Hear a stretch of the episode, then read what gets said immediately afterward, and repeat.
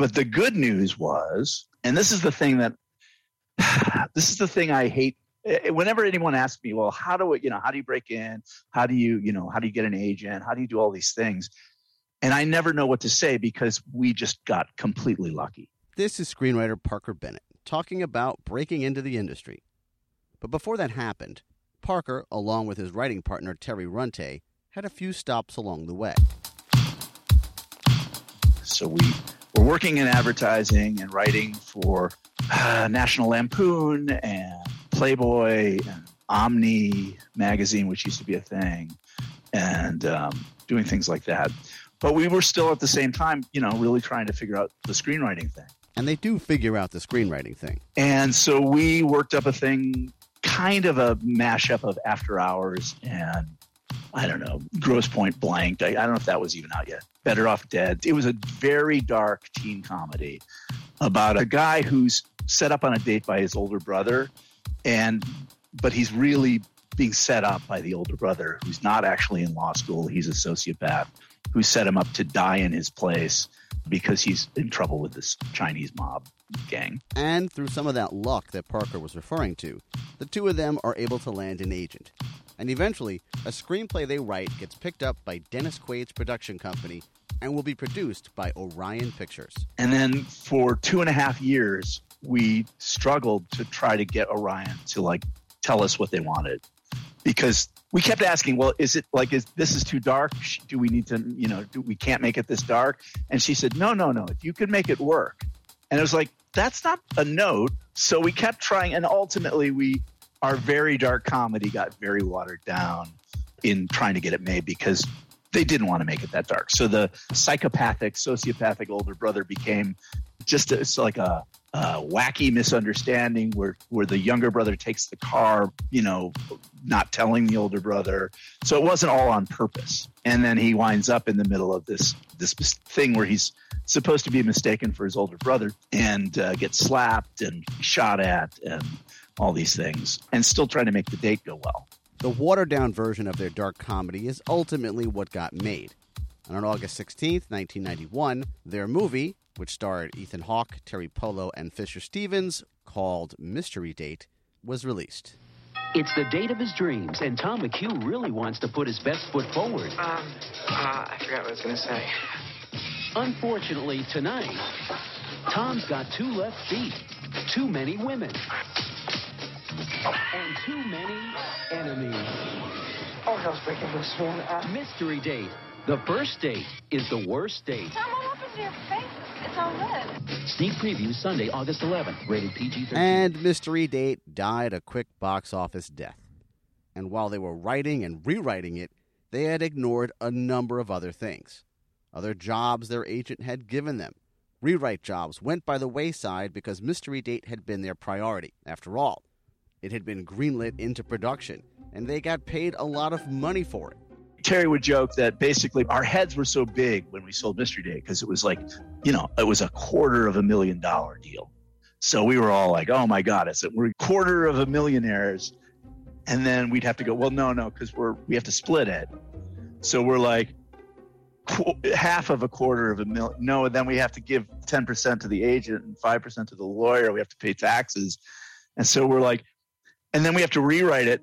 And then that went on for 2.5 years. And Terry joked that by the time we were done, we made less than a Taco Bell manager's salary. We made less than a Taco Bell manager makes writing this movie for Hollywood. And ignoring those rewrite jobs hurt them in the long run.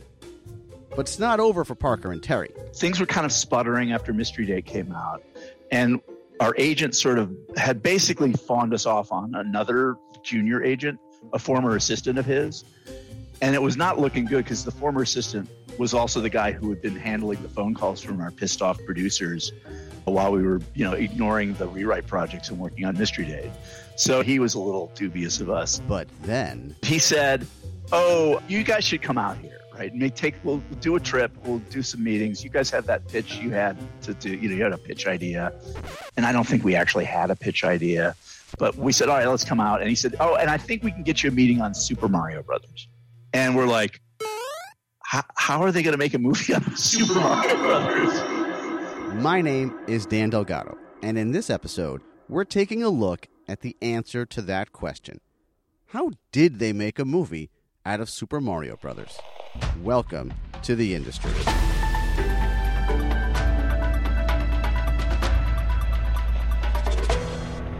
Roland Joffé is a critically acclaimed and Oscar-nominated director whose work in the 1980s include The Killing Fields, a true story about dictator Pol Pot's ethnic cleansing in Cambodia, and The Mission, a period drama about an 18th century Jesuit priest who journeys to South America and starts a mission only to see it come in conflict with the Portuguese government who want to use the natives for slavery.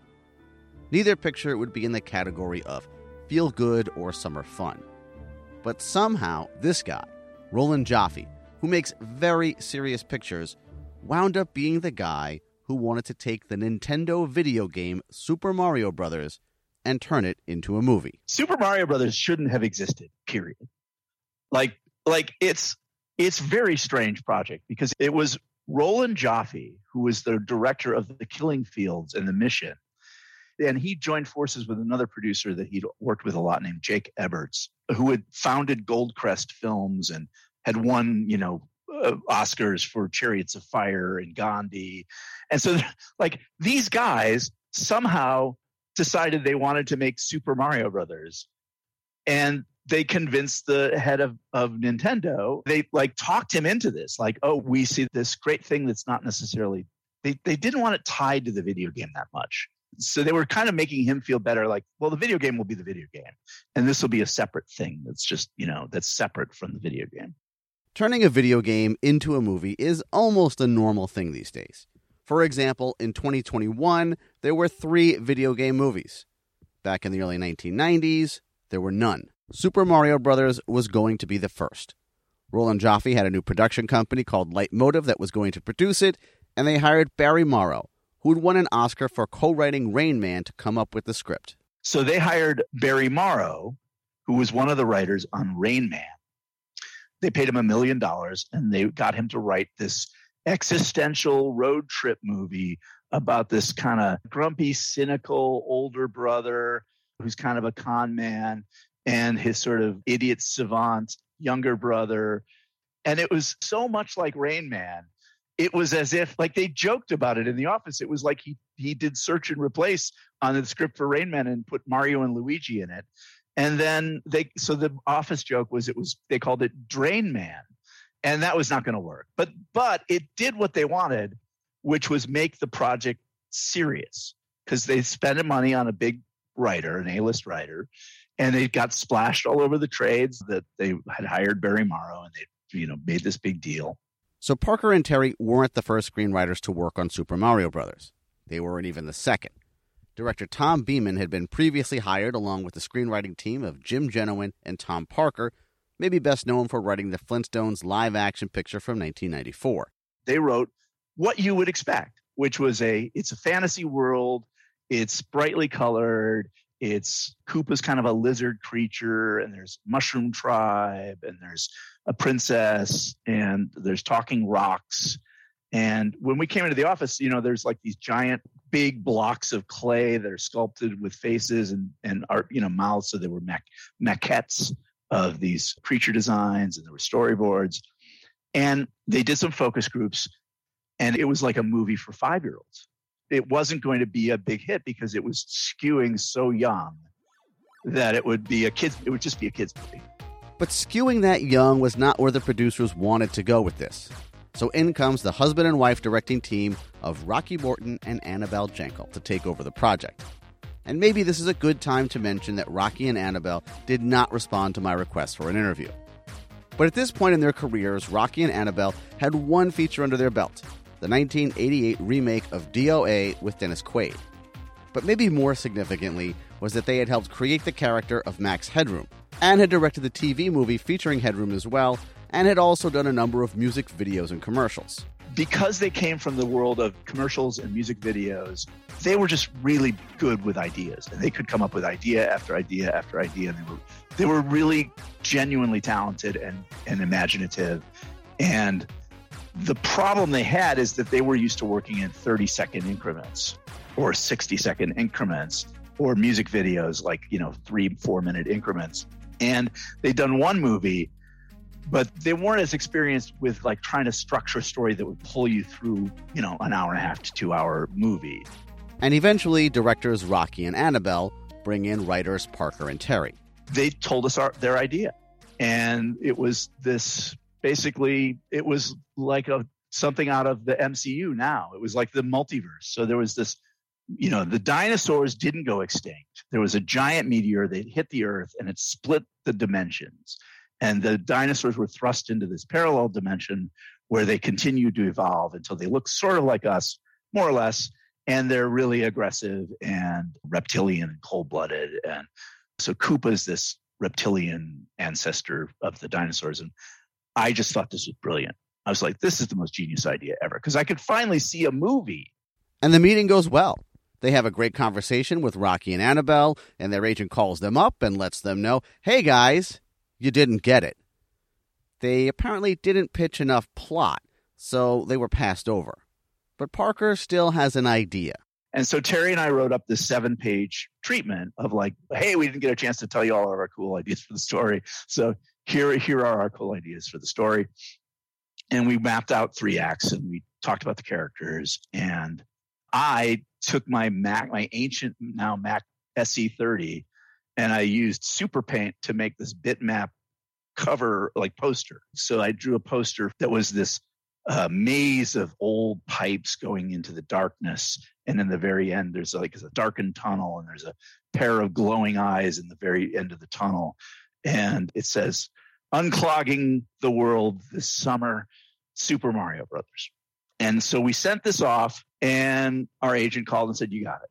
And we came out and met with them. And that's when we saw all of this work that had been done before they had come on board. And we also learned that basically they didn't care what we wrote in the 7 pages. They really liked the poster. Now they have the job and a script to write.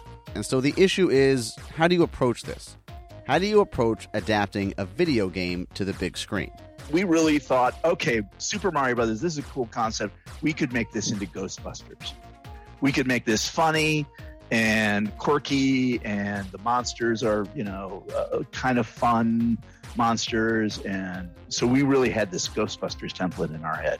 And for the next 6 weeks, Rocky and Annabelle and Parker and Terry are all working together to try to figure this out, how to make Super Mario Brothers work as a movie. But 6 weeks and many ideas later, not a lot of progress had been made. And finally, Terry and I realized we were never going to get a draft done this way, and we had to go disappear and just make some decisions and write the movie the best we could. This was problematic because once they were away, the ideas that they developed were no longer interesting to Rocky and Annabelle.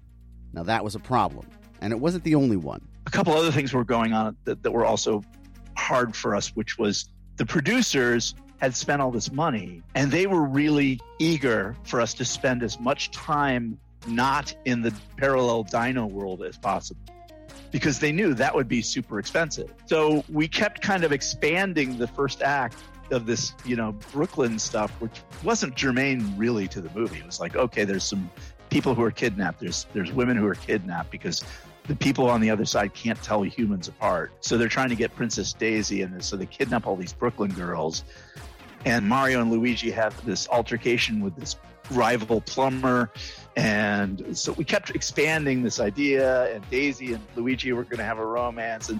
And we had this very long first act. And then there was the issue of who was going to play Mario. This was going to end up dictating how the script would go.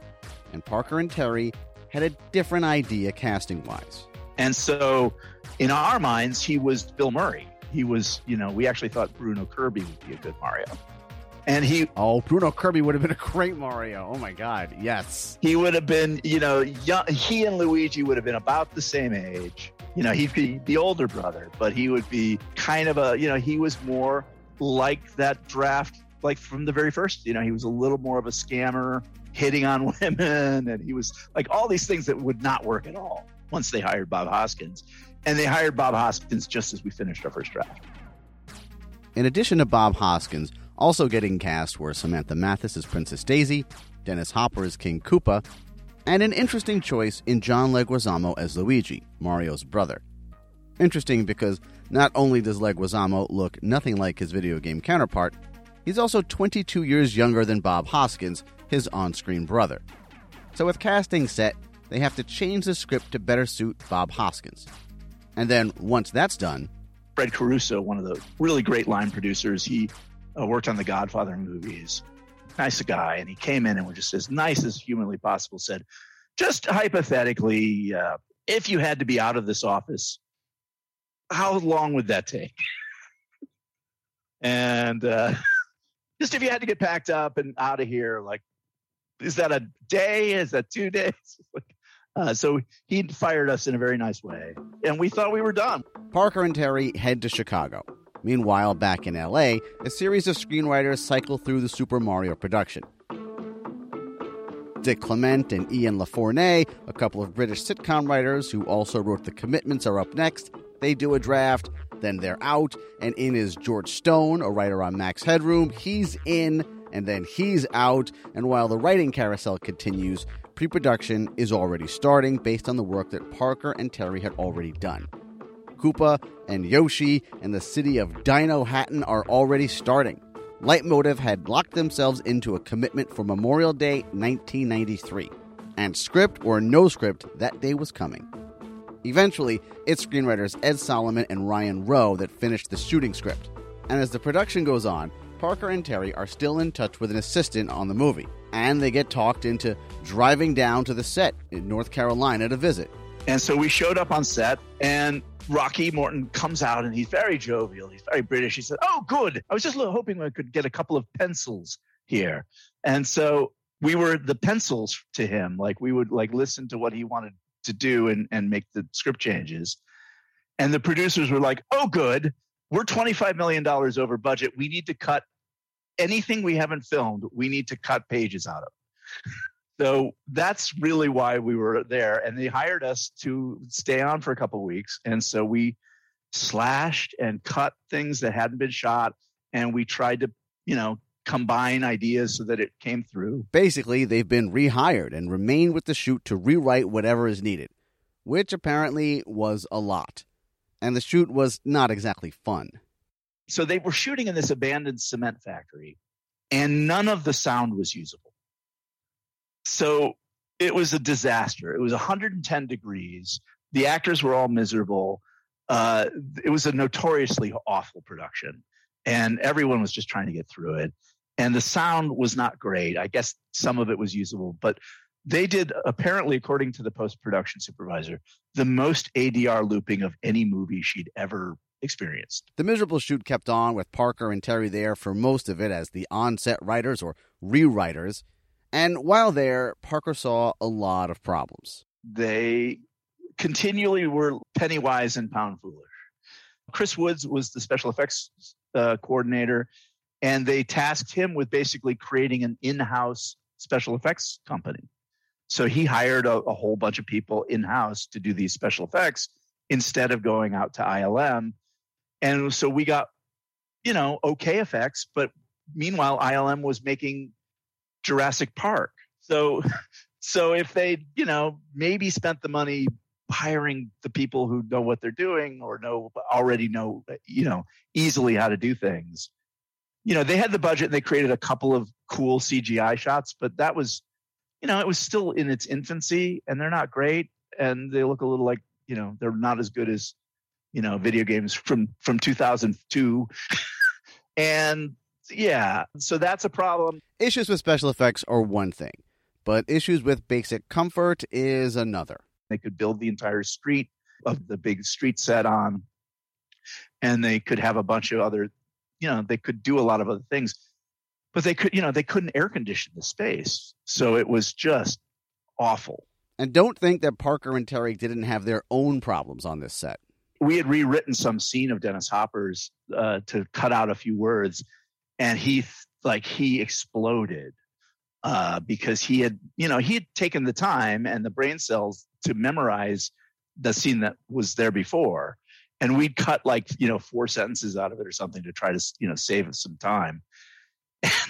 And we got this call on set to come, the producers immediately come right now, the makeup place. And so we were where the makeup was going on, and Dennis Hopper, the producers and the director basically kind of shoved us at Dennis Hopper for him to yell at us. Like, they threw us under the bus, and he hollered at us for literally at least 20 minutes.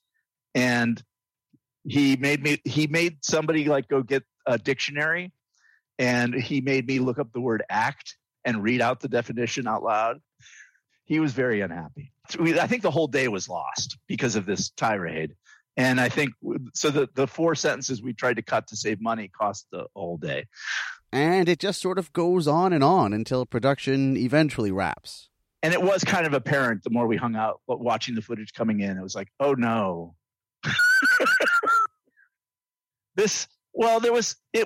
Some of it looked okay. Like, it looked good. Like, they were stylish directors, but it was like not making sense. And it was not cutting together easily. And the directors had sort of a frenetic music video sensibility. And I'll just jump ahead. Eventually the production wrapped up. The directors, as far as I know, they were kind of asked to leave at the very end, and the second unit director took over finishing up the last shots that were there. I should point out that Parker is not 100% on their firing. Don't hold me to that. I'm not sure exactly what happened. They might have gotten fed up and left, for all I know. Either way, Super Mario Brothers is finished and released on its originally intended day of Memorial Day, 1993. From Hollywood Pictures. You must be the great Koopa. He controlled half the universe. Guy in charge. But he wanted more. Get me the rock! Come and get it, lizard breath! Now, two plumbers from Brooklyn must find the power to stop him. I'll kill that plumber! See you later, alligator!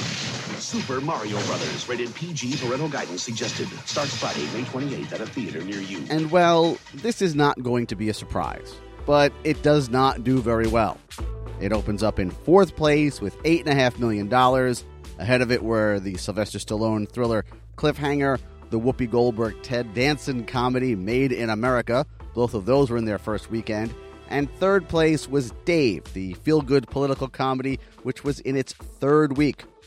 Overall, it took in about $20 million domestically and about $18 million internationally. And since it cost somewhere around $45 million to make, well, that's not very good math. Yes, it was a flop. But it wasn't some giant Heaven's Gate-esque flop that shook the world.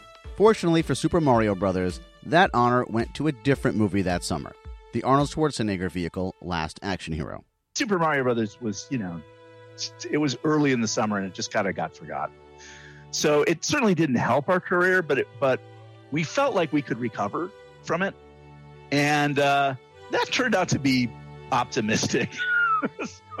We were pretty hard to hire after Super Mario Brothers came out and didn't do any business, and so Terry and I went back to writing spec scripts for that we wanted to do.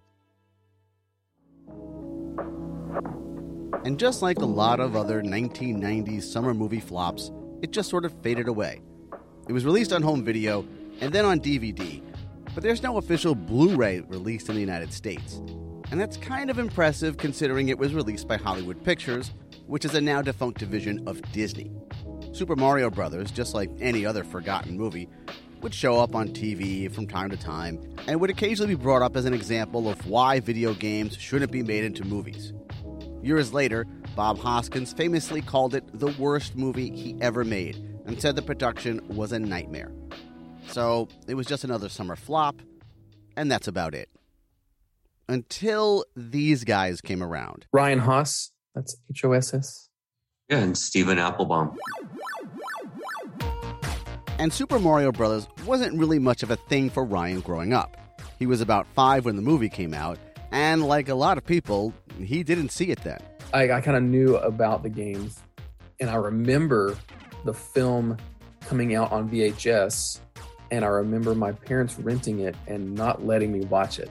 I remember them renting it and thinking like, oh, this is too intense for you, blah, blah, blah. And then years later, probably it had to be like 4th grade, 5th grade, something like that. I remember it was on TV and I asked my dad, what is that? What is this movie? And it was like early on, it was in the Brooklyn scenes. I was like, what is this? And my dad was like, oh, this is the Super Mario Brothers movie. I'm like, really? And I was intrigued with it. It was right before I was leaving to go to a friend's house for the night to sleep over, like over a weekend or something. And we went to the video store then and rented it then. And that's when I watched it. And then I was completely like blown away. And while most people had the experience of knowing the video game first and then watching the movie, which does not resemble it very well, for Ryan, it was kind of the opposite. So I saw the movie before I really got into the games, and then it had this reverse effect of like, well, now I got to play the games, and now, okay, the games aren't like the movie, and now I have to figure out like where the connection is and why did this, what, you know, why? Like, so that's how I kind of got into the movie. And not long after Ryan is blown away by the cinematic versions of Mario and Luigi, a website comes along that's going to push his fandom even further. I think we joined eBay, or my family joined eBay in 2000. And the very first item I ever bought on eBay was the Super Mario Brothers movie soundtrack. And that started a thing of like, oh, I can buy stuff on eBay. I just started searching for as many Super Mario Brothers movie things that there are, and that was hard to parse at the time because it was like you would just get game stuff. And soon Ryan is buying anything he can that is associated with Super Mario Brothers. DVDs, action figures, party supplies, whatever. Didn't matter what it was, he was going to buy it. And he went on collecting more and more, even getting his hands on things like storyboards from the production design. He started to notice that the online opinion of Super Mario Brothers was vastly different from his own.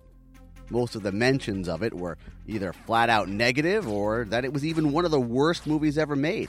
And then by that point in the mid 2000s, there were a lot of good Super Mario Brothers games websites like the Mushroom Kingdom and stuff. And they would have like a page maybe devoted to the movie, but it was nothing more than just like, oh, there was a movie, like here's when it came out, here's how much money it made, and here's like a couple of things about it. So I felt like there was a need for it. I had all this stuff and I felt like, well, this movie is really misunderstood. So I took it upon myself then to like, I'm just going to make a website just to catalog all this stuff and put it all out there and kind of advocate for the movie. So that's when I just made the website and then made a forum to go along with it so people could experience it and talk about it. And the goal was to like foster like a fan community. And that's exactly what happened. A Super Mario fan community sprung up through the forums about the shared love of an underappreciated movie. And that's when Steven enters the picture. He too had love of the movie since childhood. So my mom, knowing that I was into the games, she caught that it was on TV, recorded it on VHS, and she's like, here you go. So I would just watch it off that VHS recording all the time. And I didn't really question that it wasn't Mario. I had a slight inkling that, you know, this isn't exactly what the games get across. This isn't the aesthetic I'm familiar with, but it didn't bother me. And I think a big part of that is because I was younger. I didn't grow up with the original games per se. So my impression was completely different. It was a fresh slate. Well, I had sort of forgotten the film for a long time, and right out of high school, 18 or 19 or so, I was revisiting it. Like, it just came to mind. And like Ryan said for himself, I was very curious about what that through line was between the games and the film, how it was adapted, why they made those decisions. Both Ryan and Steven saw this movie without the game looming over their expectations. So they saw it in a different way than most theatergoers did in 1993. When you look at the film, you see how Daisy, even though the film is ostensibly about Mario and Luigi, the rescuers, for me, it really makes far more sense when you realize that Daisy is that main character and it's her journey as the sort of Persephone character who falls into the underworld and then realizes who she is. And Mario and Luigi, they're just there along for the ride. They're like Mad Max and Fury Road. You think they're the protagonist, but really it's Furiosa. So just from an adaptational standpoint, for 1992, 1993, they were like really shooting on all cylinders, like trying to figure out how to adapt this game. And give the due to all the characters and making sure the princess wasn't just a damsel. They weren't just two-dimensional carbon copies of the game characters. And when Steven starts showing up on the forums, things start to happen. Steven got us our first interview with the actor when we first did our interview with Mojo Nixon, and then things just went nuts from there, where it was like, okay, this is a full-blown, like, not just the merchandise. We're going to, like, track down, like, everybody we can to get the full story about the movie and showcase people's work and get the full story out there. And since that first interview in 2010, they've gone on to interview a good portion of the cast and crew. But then they stumbled onto something else. Steven was trying to find, like, can we contact Light Motive and see if they have stuff, you know, from the film? Because we want it. Like, if they're not going to do anything with it, can we, like, you know, archive it? Because that's what we want to do. But then they were like, oh, you're too late. We just liquidated everything. Like, everything's gone, whatever. And so we thought, well, damn, like, there's our only chance for, like, somebody that might have something, because other than Light Motive, like, Disney would just have whatever, like, in the vault. And Disney's super hard to deal with. You know, they won't even release the movie in the United States. Like, it's bad with them. So miraculously, this VHS tape just popped up on eBay a couple years ago, and it was very mysterious. And the only thing the label said was Super Mario Brothers, like, cut footage. And we're like, what? You know, and we were trying to get it. And then somebody bid on it and got it. And we were like, oh my God, our only link is gone for this thing. But it turned out to be the person that bought it was, like, a fan of us and a fan of the website. He's like, I wanted to get this to make sure you guys are the ones that got it, which is amazing. But as it turns out, this mysterious VHS cassette was more than just a few cut scenes. They were like, well, what is this cut footage? I were like, best case scenario, it's just a reel of a bunch of the deleted scenes, cut footage. That's what would make sense. But it turned out to be a complete cut of the film from December 92 with contempt score and all that stuff. And so it turned out to be a early work print that cut of the film that was like 25 whatever minutes longer.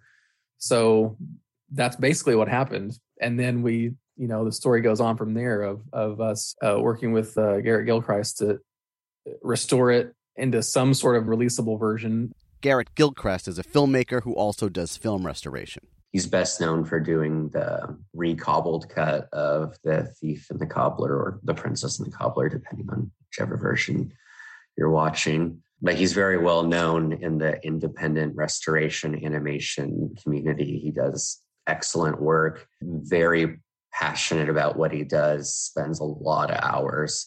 Mm-hmm. So he was literally working frame by frame, restoring the work print, trying to get as much color and quality and shading and shadows and everything out of it. Yeah. It was a tremendous effort on his part. And it was just something we had to be patient with. And, you know, we've been patient for years. And several years after winning this work print in an eBay auction, they were able to release it online, calling it the Morton Jankel Cut. And for free. If you want to watch it, you can. It's on their website, smbmovie.com, and it's also on archive.org. And what was the reaction to the new cut of this quote-unquote bad movie? The reaction was nuts. Generally on the film's anniversaries, the big ones, there's a lot of articles like, oh yeah, the Mario Brothers movie, like, let's remember that. And this was released around the anniversary this time to capitalize on that too. And there was a ton of coverage. It made like IGN, even reviewed it, you know, as a film. So it feels like largely because we had built it up and everything, I think it was really positive. I mean, it was positive too, and even the negative stuff that I think I've seen was more like, if you already hate the movie, it's still the same movie, it's just more of it. Like, if you hate it, you're still gonna hate it. But if you liked it, give this a shot. And if you've never seen it, give this a shot. Like, yeah, so it's really positive. Now you go ahead and take something from Disney and toss it out onto the internet for free, and you should expect to get some lawyers blowing up your phone. Disney has not exactly been shy about being litigious over things like this. So what's been the word from them or anyone else? Nothing at all from anything. From the second I made the website in 2007, have I ever had any legal, like, in fact, the production people are like, they love us, like Light Motive and stuff in particular, and Pathé, like that really controls the rights. And I think part of it is because like Disney just doesn't care, like they don't want to release it here, so they don't care. In 2021, not only did we get this new version of Super Mario Brothers, but a new Australian Blu-ray was released as well. And Ryan and Steven have even more plans to keep this movie alive. I'd say at this point, the big project we've been trying to put together is an art book. Yes. I think we've made some good progress with that. I believe we have the rights locked down. I mean, I'm not going to go into any detail, but we should have the rights locked down to produce an art book. And it's just a matter of compiling everything we have. Mm-hmm. And that would be, you know, the dream come true. Yeah. Just having something to set down. It's an art coffee table book, like plunk. Yeah. Let's look at it, you know. Mm-hmm. Yeah. Ryan's simple website and fan forum have turned into something else, something bigger, almost like a museum for the film that will just keep expanding. And it's just been like a continuing, ongoing, feels like it shouldn't and probably won't ever end, like project about being like the internet's best and only, you know, website dedicated to this now historic event of the first video game to movie adaptation. And I had to ask Parker Bennett, who was also interviewed on the Super Mario Brothers archive site, what he thought of this new version. They did an amazing job just tracking down all the elements and finding things and getting it color graded and putting all these things back. And I have not watched it because I saw all that stuff sitting in Mark Goldblatt's trailer and watched him cut it all out because the movie was running 2 hours and 40 minutes. So it's interesting. It's definitely, you know, if you're a fan of the movie, it's interesting to see deleted scenes, but usually they're more interesting to see as deleted scenes and not as part of like trying to put them back in the movie necessarily. I don't know. I can't really comment because I haven't watched the thing through. I will at some point. There was a lot of promise. There was a lot of like backstory and things that kind of were never properly followed through on in the movie. And these guys have sort of picked up on and, you know, are looking for the clues about. And there were whole swaths of ideas that were really interesting that just they couldn't do. They didn't have the budget anymore. After Super Mario Brothers, Parker and Terry wrote another script, but it didn't get any traction. So the two started to work on separate projects. And that's when tragedy struck. Terry Runte was in Jamaica researching a script idea when he was murdered in a robbery. He was 34.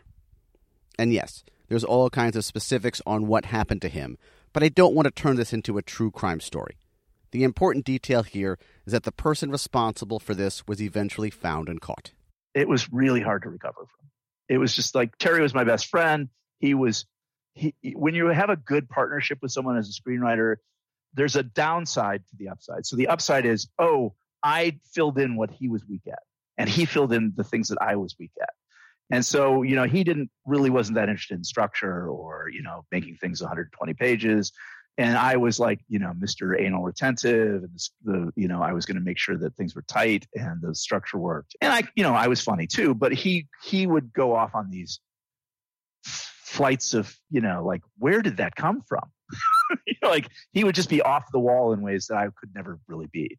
And so when you have an established partnership like that, it really, you become less sure of like, well, what is, you know, what do I write? What is my, like, can I do the complete package here? And I got really discouraged over time. And ultimately, I just pivoted. Parker moved on to a number of other things, including developing websites for movies for a while. And he's still writing, though. And recently, he started his own online archive for his writing partner, Terry Runte. And it has all kinds of stuff. The 7-page pitch for Super Mario Brothers is there, along with articles Terry wrote for Omni magazine and all kinds of other cool information. If you're looking for more on this story or on Terry, this is a good place to start. And you can find it at terryrunte.com, R-U-N-T-E.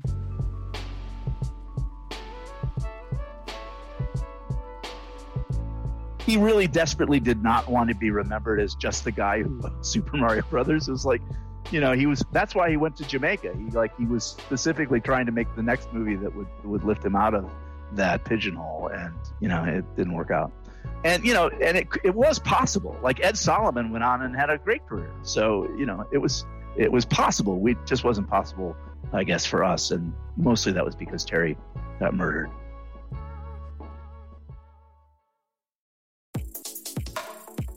Thank you for listening to this episode of The Industry, presented by Movie Maker. Visit moviemaker.com for more great podcasts, articles, and information about movies. If you love movies, want to make them, or you're a movie maker yourself, there's something for you at moviemaker.com. And there's also a great newsletter that you can sign up for. Really, it's actually great. This episode was written, edited, and hosted by me, Dan Delgado. Special thanks to my guest this week, screenwriter Parker Bennett, and from the Super Mario Brothers archive, Ryan Haas and Steven Applebaum. Music in this episode is from Epidemic Sound. Links to all sources used for this episode, the Super Mario archive, Terry Runte's archive, and anything else that I could think is relevant, can be found at my website, industrypodcast.org. While you're there, you can leave me a voice message, which may or may not be used in an episode, and if you're so inclined, you can even buy me a coffee, which, to be honest, I would likely use to actually buy coffee. If you enjoyed this episode, please feel free to leave a 5-star review on Apple Podcasts, Podchaser, or wherever you can leave a review. Have you tried Good Pods yet? It's a great app for finding new shows. Leaving a review may or may not help, but it will probably make me feel pretty good. If you'd like to contact me, you can. You can email me. It's dan@moviemaker.com. And I'm also on Twitter at TheIndustry13, Instagram at industry_podcast, and Facebook at TheIndustryPod. Thanks again for listening. I'll be back again soon with another story of the things that went on in the industry. Be good.